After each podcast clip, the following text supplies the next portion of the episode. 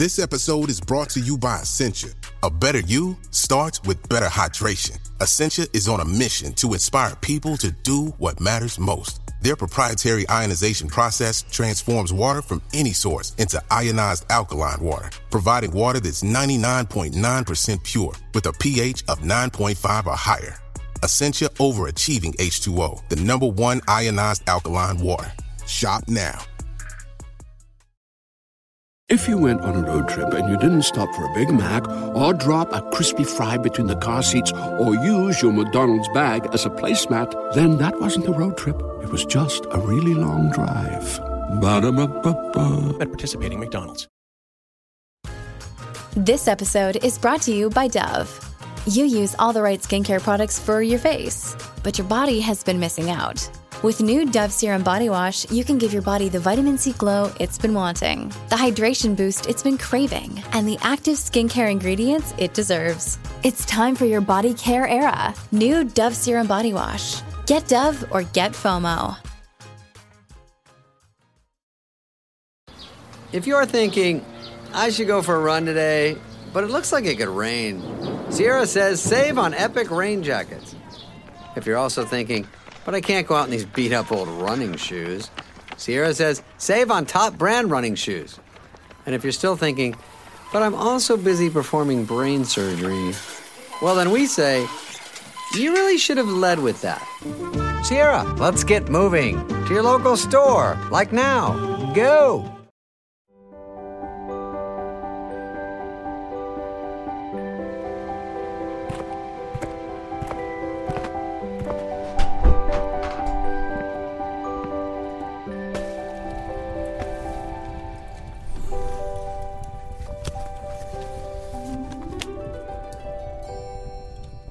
Hello and welcome to Tales from Titchmarsh, a wry look at life over the garden fence with me, Alan Titchmarsh. This time, patience, and why some things are worth waiting for. Of all the months in the year, I think February is the one that glories in what a monastic friend of mine calls the postponement of gratification. The old saying, the darkest hour is just before the dawn, comes to mind. In other words, this is as bad as it gets. And yet there's something about anticipation that gives gardening an extra frisson of excitement.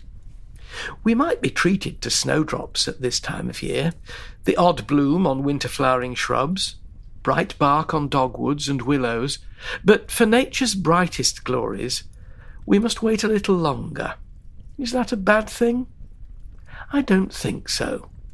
We live in a world whose population has become used to having exactly what it wants, when it wants. The world of commerce has encouraged that state of affairs. After all, if people will pay for something now, why not take their money before someone else does? This is why we have Christmas thrust on us by the shops as early as September. If the autumn weather is warm and sunny, an Indian summer, you could be forgiven for thinking you're enjoying an Australian Christmas. Even the bucolic world of horticulture has been forced to follow suit, not only by offering poinsettias for sale in early November, but by making chrysanthemums, those wonderful heralds of autumn, available all year round. Thanks to supplementary lighting and blackouts, the plants are fooled into thinking autumn has arrived, even in May and June. But you see, I don't want my chrysanths in spring and summer. I want them in October and November, when the acrid tang of their crushed foliage makes the hairs on the back of my neck stand on end and sends me scurrying for my vest. I wait each year for my asparagus to emerge in April, knowing that by the end of June I'll have had my fill and be more than ready to let the ferns grow, strengthening the plants for next year's harvest. And yet, if I want, I can have asparagus all year round, simply by toddling off to the supermarket and buying a bundle of the shoots that have been shipped halfway round the world, burning up fossil fuel. And that's another thing altogether. Frequently, I'm asked to recommend a shrub that'll grow to a certain height and then stop, that has leaves all the year round, and that is always in flower. I assure the person asking for this miracle plant that it would bore them rigid after a few months.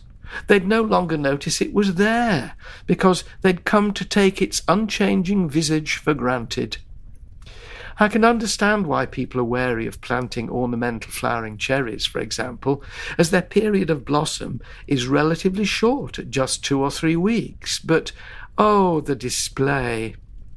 At the moment, my cherries remain in tight bud, but those buds, which will fatten in a few weeks' time, are closely watched daily by me and my family, and the local bullfinches too, but we'll pass over that.